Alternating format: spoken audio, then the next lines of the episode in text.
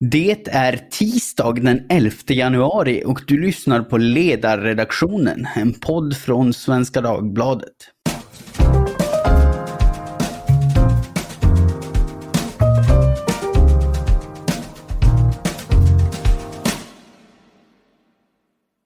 Jag heter Jesper Sandström och idag ska vi prata coronarestriktioner. Vi står återigen inför nya sådana. Smittsiffrorna är digra. Det handlar om 18 500 bekräftade nya fall per dag sett till ett rullande sju dagars snitt. Det är 40% värre än det värsta scenario som presenterades av Folkhälsomyndigheten före jul och som då ansågs osannolikt. Därför kommer nu som sagt nya restriktioner, däribland ett tak på 500 åskådare vid offentliga tillställningar. Och så eh, kanske det som har blivit allra hårdast ifrågasatt både av företagare och från politiskt håll, kravet på att restauranger ska stänga senast 23.00. Vi ska titta lite mer i detalj på det kravet och dess konsekvenser samt på varför de här restriktionerna ser ut som de gör och eh, vad vi eventuellt hade kunnat göra annorlunda. Med mig för att göra det så har jag två personer med lite olika ingång i frågan. En röst som torde vara väldigt bekant för vana poddlyssnare vid det här laget, Tove Fall, professor i molekylär epidemiologi vid Uppsala universitet. Hej Tove! Hej hej! Och en förstagångsbesökare i podden som dock återkommande har gästat ledarsidan i skriftlig form eh, genom åren. Jeanette Boman, entreprenör i restaurangbranschen som driver Skivarps gästgivaregård och Swedish Wine Center. Hej Jeanette! Hej Jesper, tack för att jag får vara här. Kul att ha er här båda två, om än under lite tråkiga omständigheter. Men vi går väl i vanlig ordning rakt på de stora och svåra frågorna och jag tänkte att vi skulle börja hos dig Jeanette. Du sa när du igår intervjuades av tidningen Näringslivet att du satt med gråten i halsen och funderade på hur ni ska orka med nya restriktioner. Vad är ur ditt perspektiv problematiskt med de här nya restriktionerna? Det är ju att vi har ju två verksamheter, men vad gäller den här verksamheten, vinbaren i Malmö, Swedish Wine Center, så är den en uh, nystartad verksamhet. Eller den är ju inte ny nu egentligen. Vi startade det 2019 i december. Och eh, vi har levt med restriktioner hela tiden sedan vi startade det här. Eh, ingen kände till detta i december 2019. Eh, vi har haft samma restriktioner som alla andra. Eh, partiellt eh, näringsförbud i och med att man stängde ner eh, verksamheter redan klockan åtta förra året. Och när vi får det här igen igår att man ska stänga klockan 23. Det spelar ingen roll om man hade sagt 20, 22 eller 23 utan det här är en signal till alla människor som säger att det är farligt att gå på restaurang. Det här är färskt minne från förra året där vi sitter med tomma lokaler, alla går förbi, ingen går in. Eh, trots att vi har avstånd, vi har handsprit, vi har handtvätt, vi eh, eh, har maxantal per bord och så vidare. Så ska man också komma ihåg att vi som är nystartade, vi får inte en enda krona i ersättning. Det baseras på 2019 för alla eh, och då fanns inte vi. Och det är klart att man blir väldigt orolig nu. Men konsekvensen, det här, det här tror jag kanske är viktigt att förklara för lyssnarna. Konsekvensen som ni ser det, det är alltså inte att ni tappar några timmar här och där, utan att väldigt många som annars skulle ha besökt er väljer att inte besöka er överhuvudtaget. Ja, så, så är det ju. Och det, Eh, om man tittar också på lunchverksamheten som vi också har startat igång så eh, alla företag är hemma nu. Vi har haft fyra lunchgäster idag. Det, det är klart att det, det, här är en stor oro. Vi, vi måste dra ner på personal oerhört mycket nu. Eh, och de är oroliga. De har redan gått igenom det här nu några gånger och en del är snart utförsäkrade från a-kassan. Det, det, det, är allvarligt att göra på det här sättet och någonstans så tycker jag väl att vi har en oerhörd kris i sjukvården. Visst har vi det. Men Ska vi straffas för det? Varför kan man inte istället sätta resurser i sjukvården istället för att straffa oss? För det är ett straff helt klart. Mm. Vi ska bena lite mer i vad, vad konsekvenserna blir och, och, hur man då kanske eventuellt hade kunnat eh, mildra dem. Men eh, Tove, om du ska ge din syn på saken. När du intervjuas av Svenska Dagbladet idag så är du ju, får man väl ändå säga, positiv till att nya restriktioner införs. Varför behövs de enligt dig? Ja, men vi har ju som alla känner till vid det här laget en ny virusvariant som heter omikron som har visat sig då kunna smitta vaccinerade och tidigare infekterade med mycket större utsträckning då än deltavarianten som vi hade i höstas. Så att det är ju en av de stora anledningarna till att vi ser en så enorm smittspridning nu. Och jag tycker att det är motiverat med fler åtgärder mot smittspridningen för att dämpa smittspridningen och det är av flera orsaker. Eh, en är ju vårdbelastningen då och det kanske inte är exakt vårdbelastningen idag utan den eh, vårdbelastning vi befarar om två, tre veckor. Eh, och sen så ser jag också en stor risk att stora delar av samhället inte kommer kunna funka ordentligt med tanke på alla som blir sjuka samtidigt nu de närmsta veckorna. Och sen vet vi inte så mycket heller om långtidskonsekvenser av den här smittan. Så jag ser flera anledningar till att vi behöver dämpa smittspridningen. Så det tycker mm. jag är motiverat. Sen finns det ju massor av olika verktyg man kan använda för att dämpa smittspridningen och då har regeringen valt ett par stycken. Och det valet tycker jag man kan diskutera och också hur man genomför det. Men eh, jag tycker i alla fall att det är motiverat att vi i det här läget måste sätta in olika åtgärder för att dämpa smittspridningen. Ja, eh, men som du säger, det, det, är ju en fråga då om, om hur man gör det och vad man väljer att göra. Och, och eh, i eh, den här texten där du eh, intervjuas av Svenska Dagbladet så eh, är ju din professionskollega Joakim Dillner vid Karolinska institutet också med och han ifrågasätter just det här kravet på kortade öppettider på restauranger och påpekar i likhet med många branschföreträdare att han inte vet vilken kunskap regeringen grundar den här åtgärden på. Vet du det eller är du lika frågande? Nej, men det är ju en sak, jag håller med i resonemanget om att, och det har ju varit något som är genomgående genom hela pandemin, att underlagen för varje beslut, eh, till exempel att vi får halvdos Moderna eller vilka åtgärder man sätter in eller inte sätter in, det är ju inte eh, alltid publicerat och transparent för oss medborgare eller vi då som eh, ska kommentera det här. Så att jag tycker att eh, när man gör en sån här sak så tycker jag också man ska redogöra för det man, eh, underlag som man har och vilka osäkerheter som finns och så vidare. Men mm. om jag bara går in i litteraturen, den vetenskapliga litteraturen och tittar så är det ett antal större studier som pekar ut just restaurangbranschen som en eh, riskmiljö för smitta. Det är både smittspårningsstudier visar det, stora sådana här superspridarhändelser och också studier där man har följt personers mobiltelefoner och smitta och så. Och det finns också mm. studier som visar att stängning av restauranger eh, minskar smittan.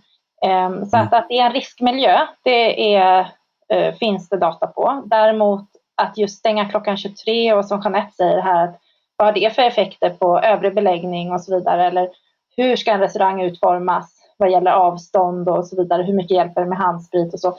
Det finns liksom inte exakta studier på. Nej. Vi brukar ju försöka eh, anlägga en lite framåtsyftande ton här i podden, så om jag återvänder till dig Jeanette. Det är väl osannolikt att regeringen hastigt byter fot nu. De här restriktionerna kommer ju med all sannolikhet att gälla från och med imorgon och eh, ett tag framöver, kanske ett bra tag framöver. V vad behövs då från politiskt håll för att de ska göra så lite skada som möjligt för företagen i din bransch? Ja, dels så, så man kan inte komma med sådana här saker två dagar innan det, det ska liksom sättas i bruk. Det, det, är inte schysst mot varken oss eller vår personal. Man måste ha mer framförhållning och eh, samtidigt så måste man också komma med relevanta stödåtgärder för man måste förstå att det här det här eh, sätter djupa spår i vår ekonomi. Vi har hållit på med det här i två år och vi håller näsan ovanför vattenytan ständigt och så får vi sådana här smällar på käften hela tiden. Eh, det, det, måste man ha bättre framförhållning och man måste komma med stödåtgärder till alla, inte bara de som fanns 2019. Jag är precis lika drabbad som alla andra och det är jättemånga mm. företag som väljer. Jag kan ju faktiskt tycka, ifrågasätta varför man går på just restauranger med alkoholförsäljning och varför man inte går på köpcentran på samma sätt. Varför ska, ska vi drabbas? Jo, därför att det är ganska enkelt att göra det här mot oss. Vi lyder under alkohollagstiftningen och ordningslagen. Då är det rätt så enkelt. I, an I, andra fall så är det lite mer krångligt. Det känns som att man har valt en väldigt enkel väg den här gången, eller varje gång när det gäller oss. Eh, jag tycker att man måste tänka på den personal som vi har. Hur ska vi hantera det? De har hanterat det här i två år och har ingen inkomst snart. Man måste liksom lägga någon, någon någon typ av, inte permittering som det var förut, för det fungerar ju inte. Folk, företagen får ju inte ut pengarna. Utan lägg en, en, en eh, ungefär som en a-kassa istället, att man betalar ut till var och en för sig eh, direkt till berörd person och inte hålla på med dessa permitteringar. Eh, eller lägg 150 extra a-kassedagar eller någonting. För det här är ju ingenting som är ett normalfall utan det är ju en pandemi som har gjort att vi har varit tvungna att, att göra oss av med personal. Men ja. sist men inte minst, lägg resurser på sjukvården istället för att ta resurser av oss. Det är ju vi som ändå är skattebetalare och ser till att vi får resurser till vården. Nu halshugger ni oss istället eller ni ska jag säga, men politikerna halshugger oss på, på ett ganska obekvämt sätt. Så vi kan inte vara med och, och, och eh, bidra till välfärden om det fortsätter på det här sättet. Så lägg resurserna där. Se till att de får mer personal som inte behöver jobba ihjäl sig. Det är där man ska lägga resurser och inte strama åt för oss. Tove, jag ser att du räcker upp handen här. Vad vill du tillägga? Nej, men eh, det här kommer ju inte från mitt liksom, epidemiologiska expertis utan mer medmänskliga. Att, att det är ju självklart att det finns sätt att lindra, mildra konsekvenserna av sådana här drastiska åtgärder. Och, och där mm. är ju framförhållning, det ser man i många länder, att man har som en trappa där man säger att okej, okay, nu är vi i situation 1, 2 eller 3. Nästa steg, det blir det här. Och där skulle man ju då, om ni hade fått se att okej, okay, näst, nästa steg är vi eller nästa steg, då har man ju kunnat liksom också komma in med den här eh, bra förslagen som du har Jeanette om hur man ska mildra sådana konsekvenser och att det inte heller blir den här plötsliga eh, beskedet. Så att eh, från ett politiskt håll så tycker jag att det här borde kunna gå att göra med bättre framförhållning. Vad säger du då Tove? Jag ska, jag ska ju inte avkräva eh, av dig att vara politiker förstås. Det är inte, det är inte därför du är här. Men, men det här Jeanette säger om att man, man riktar in sig på liksom lågt hängande frukt. Man går på specifikt restaurangföretagen för att, för att det är lättare att ingripa mot dem. Eh, upplever du också att, att eh, åtgärderna på något vis är inkonsekventa? Alltså att de att de då hade behövt vara bredare ur ett epidemiologiskt perspektiv. Det som, som jag brukar tänka är att jag försöker tänka vad finns det för åtgärder som vi kan ta till som inte är så ingripande, som inte slår så hårt mot liksom, särskilda grupper. Och där tycker inte jag att vi har uttömt alla möjligheter och då tänker jag till exempel på att korta avståndet till tredje dosen. Det finns lediga tider här i Uppsala idag, men jag kan inte gå och ta min tredje dos fastän det skulle kunna dämpa smittspridningen närmsta månaderna här i Uppsala. Eh, jag tänker också på användning, mer utbredd rekommendation av användning av munskydd och sådana här filtrerande andningsskydd som faktiskt filtrerar bort viruset i vår in och utandningsluft det är inte heller någonting som stoppar hela samhället. Det kan ju vara svårt på restaurang när man sitter och äter, men i andra sammanhang, som när mina studenter sitter på föreläsning eller när jag är inne i ett köpcentrum, så kan det då stoppa några smittkedjor. Så att de här, eh, och det här med ventilation, den här luftburna delen av smittan, som, eh, den, den finns ju inte med i allmänna råd att, som det gör från WHO och ECDC, att man ska tänka på ventilation. Så att de råden är inte sådana som liksom slår hårt mot en viss grupp. Men sen när det kommer till de här mer nedstängande åtgärderna så finns det ju också finns ju massor av verksamheter där, där är det ju en politisk prioritering då. Vilka ska vi välja? Är det liksom idrottsrörelsen? Är det nöjesbranschen och så vidare? Och där tycker jag man kanske också ska vara mer öppen i hur man resonerar kring de här åtgärderna. Eh, och där vill inte jag gå in för det blir så många andra aspekter än rent smittskyddsmässigt så att säga. Men det finns ju massor av andra saker man skulle kunna göra så att säga och här har man plockat ut några. Du pratar ju om andra saker man skulle kunna göra och, och åtgärder vi ännu inte har eh, uttömt. Eh, har du sett någon förklaring någon gång under pandemin från, från politiskt håll varför man inte väljer att rikta in sig på de här åtgärderna som bland annat WHO föreslår? Ja, eh, jag blev ju förvånad när Coronakommissionen slog fast att eh, till exempel testningen och smittspårningen, att det finns jättemycket förbättringsmöjligheter där. Om man inte vidtog några ytterligare åtgärder kring det. Eh, man visade ju också att i de regioner där man testar och smittspårar mycket så har man haft färre sjukhusinlagda. Då. Eh, så att det, det, tycker jag att där har man inte riktigt, jag vet inte, det känns också som att den offentliga debatten är lite konstig. Media når inte riktigt fram kanske med de svåra frågorna om de här sakerna och där är jag lite, tycker jag att media behöver ta en liksom tuffare roll och mer insatta frågor och också se till att man får svar. Eh, så att jag vet faktiskt inte. Jag har inte sett så mycket svar på de här frågorna kring varför vi inte... Jag tror att man med munskyddsfrågan till exempel har man ju varit osäker på länge om det har effekt. Nu har det kommit mer och mer kunskap kring det och att det faktiskt kan ha en smittdämpande effekt. Och man har också kanske överdrivit lite riskerna med munskydd och så vidare. Så det, det, är, det är lite märkligt måste jag säga, att man inte har uttömt det här helt de här icke uttömda alternativen du pratar om, hade man kunnat genomföra dem istället för sådana här mer ingripande åtgärder? Eller ser du det som komplement? Nej, jag ser det nog som att om du har de åtgärderna på plats, jättebra att testa, spåra, isolera med god kapacitet och att vi under när smittan börjar stiga kanske bär munskydd eller andningsskydd och så vidare och att vi har bra ventilerade klassrum och, och så vidare Eh, då hade man kanske kunnat vänta lite till med att sätta in de här och vi kanske hade behövt ha restriktionerna under en kortare tid. Så tänker jag. Eh, just med omikronsmittan så finns det ju många länder som jobbar mycket med det här som ändå har fått stora vågor. Så att det är väl inte sådär silver bullet så att säga. Ja, jag tänkte någonting som vi faktiskt inte har berört och det är det här med, med vaccinpass. Det hade jag ju förväntat mig att, att man skulle ha och det är ju ganska omdiskuterat på alla möjliga plan.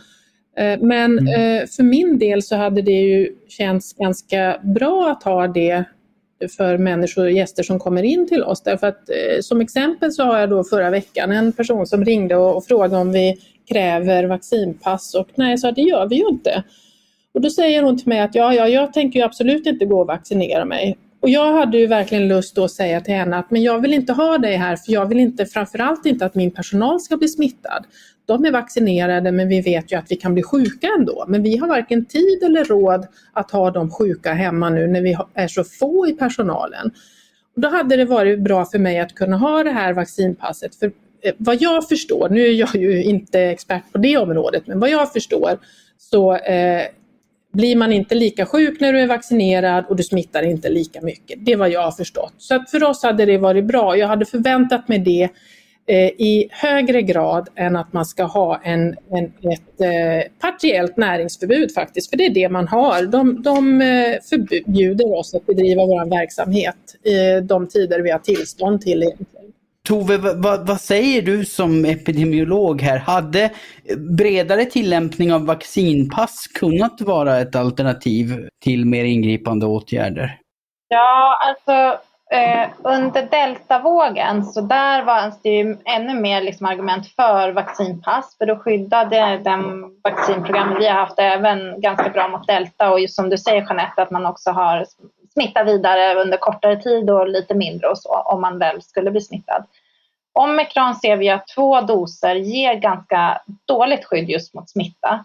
Eh, däremot tre doser, då har man igen ett tämligen gott skydd mot smitta. Så att ett vaccinpass för tre doser, då, då är jag med dig. Eh, det som är risken är väl att om man litar för mycket på det här och tror att det är liksom säkert att gå dit och så vidare, eftersom vi ändå vet att vaccinerade kan smitta. Sen kan man ju ha en annan eh, del av myntet, det är ju att tänka på de som är ovaccinerade.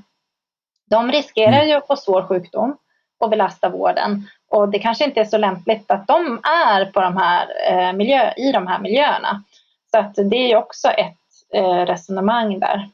Så att det skulle kunna vara ett sätt att minska risken för att ovaccinerade rör sig i de här miljöerna menar du? Även om det kunde innebära en viss falsk trygghet? Ja, det är ju så. Det har ju liksom, varje mynt har ju två sidor liksom, så att det är, eh, så kan man tänka. Mm. Och om vi ska eh, försöka titta in i framtiden då, eh, det är ju alltid svårt eh, förstås, men vi får ge oss på det i alla fall. Jeanette, om, om, om det här drar ut på tiden, om, om vi får fler mutationer och vi får leva med restriktioner en längre tid, finns det någonting du tycker är särskilt viktigt från politiskt håll att göra då? Vi kanske inte kan hålla på att stänga ner eh, företag och samhällsfunktioner på det här sättet utan någonstans så kanske är det här så att vi ska eh, stänga ner företag i, i, i två, tre och fyra månader varje år. Då, då, fungerar ju inte samhället till slut. Eh, ska vi stänga ner skolor och så vidare? Vi måste ju hitta andra sätt att kunna leva om vi ska leva med det här virus, viruset så här länge.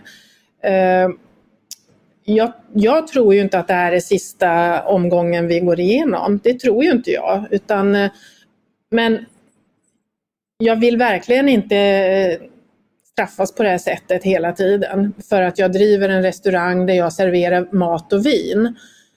Jag förstår inte varför det är farligare att sitta vid ett bord här och dricka ett glas vin eller två glas vin och äta mat än att vara på en offentlig sammankomst där 500 personer kan samlas. Jag förstår inte varför man inte får stå upp i min lokal men man får stå upp i kyrkan och så vidare. Alltså det, det är så inkonsekvent allting så att man måste, man måste titta mer noggrant på vad är det vi ska göra, vad är det för insatser vi ska ha och hur kan vi stärka vården? Det, det, det är det jag ser i framtiden, om vi, för vi kommer få leva med det här. Ja, och, och, och, det finns en risk kanske att man, alltså om, om man dras med en underdimensionerad vård så väljer man att vända sig till frihetsinskränkningar för att mm. avlasta vården mm. snarare än att stärka den resursmässigt. Det är så du... Ja, det är så jag menar. Att, att det, det, man går hellre på oss än att, att stärka vården, för det är ju uppenbarligen där som, som det fallerar eh, folk slutar, de orkar inte längre. Och det, det för, jag har all förståelse för det. Jag har all förståelse över att det är ett högt tryck. Men jag tror inte att, att det hjälper att, att eh, folk inte går ut på restaurang och sitter ner och äter och dricker. Jag tror inte det, utan jag tror att eh, lokaltrafiken till exempel, jag ser inte en enda människa på tåget med munskydd eller eh, jag, jag ser inte personal med munskydd där heller. Jag hör inte någonstans att man ska hålla, hålla ordning på och sitta långt ifrån varandra utan det är fullsmockat på både bussar och tåg. Där finns inga sådana restriktioner eller att man kan straffas. Jag kan ju straffas för att om jag inte håller de här restriktionerna. Det är nog som sagt mycket som, som inte är eh, uttömt. Men eh, Tove, om du ska titta in i din kristallkula. Eh, I, I den här SvD-intervjun så var ju du mer pessimistisk än Folkhälsomyndigheten angående när vi kan vänta oss att smittan minskar igen. Kommer vi behöva leva med restriktioner för överskådlig framtid eller tror du att det går att skönja något slut? Ja, nej, men det jag sa i den intervjun var att jag inte tror att det vänder 12 januari som det scenario gör. Eh, vi är ju inne nu i den här väldigt kraftiga smittökningen med omikron. Och eh, vad jag tror är mest sannolikt det är ju att nu till våren och framförallt sommaren så kommer det vara lugnt igen. Eh, precis som det har varit eh, under sommaren under två år med pandemin. Det här coronaviruset har ju som favoritsäsong just november till januari, februari. Så att jag tror att det kommer lugna ner sig både av eh, eh, säsongseffekter och sen att, att många får smittan nu då, och vaccineras med tredje dosen. Eh, men sen tror, håller jag nog med Jeanette att det är nog inte sista vändan med coronaviruset utan det kan nog dyka upp en, en, en körare nästa år också så att säga. Men jag tror ändå att vi får en lugnare period nu. Eh, sen är ju min kristallkula ganska grumlig, precis som alla andra kristallkulor. Det är inte så lätt att, att, att förutspå. Men jag tror att det, är jätteviktigt. Jag tycker jag uppskattar verkligen samtalet och, se, och att, att det är så viktigt att man ser att den här pandemin har ju slagit på många sätt oproportionerligt hårt mot olika personer. Själv sitter jag hemma och jobbar och sköter mitt jobb via Zoom och har det ganska bra. Eh, men, men sen ser man ju vissa grupper i samhället att drabbas väldigt hårt med mycket dödsfall och, och så vidare. Och sen också olika då branscher har drabbats väldigt hårt. Och det här måste vi som samhälle försöka jämna ut så att vi delar på bördan så att säga. Och det är ju som Jeanette säger, liksom det här med att vi inte har munskydd på oss i kollektivtrafiken. Det är ingen stor börda att bära. Liksom. Medan det är såklart väldigt besvärligt om man har en företag som går under eller om man har en familj som är svårt drabbad av sjukdom. Mm. Och, och du, du, tror inte att det är sista vändan, så om vi då får dras med en vända till, vad, vad är då det viktigaste att göra mer rätt än vi tidigare har gjort? Handlar det om att liksom uttömma möjliga åtgärder och vara tydligare i att förklara varför man vidtar de åtgärder man gör? Ja, men vi måste ju ha en väldigt god smittövervakning, bättre än vad den är idag till exempel bygga ut det här som EU rekommenderar att man ska ha avloppsmätningar. Det använder man väldigt mycket i olika länder så att vi bättre kan se var smittan finns. Och större liksom, undersökning, snabb sekvensering och bra testmöjligheter. De här sakerna är ingenting som man märker som gemene man. Eh, medans, men det måste finnas på plats. Och det är ansvar från liksom, samhället. Och sen så när det börjar bränna till då att man ser till att intensifiera sådana här saker som inte är så invasiva som jag pratar om, om munskydd till exempel. Då. Men, men sen, eh, ja, och sen ha bra planer som är tydliga och transparenta. Att när vi kommer upp i den här beläggningen eller den här smittan, då kommer vi göra de här åtgärderna och vi har också vidtagit det här för att mildra konsekvenserna av de åtgärderna. Så att det är liksom eh, lite mer förutsägbart.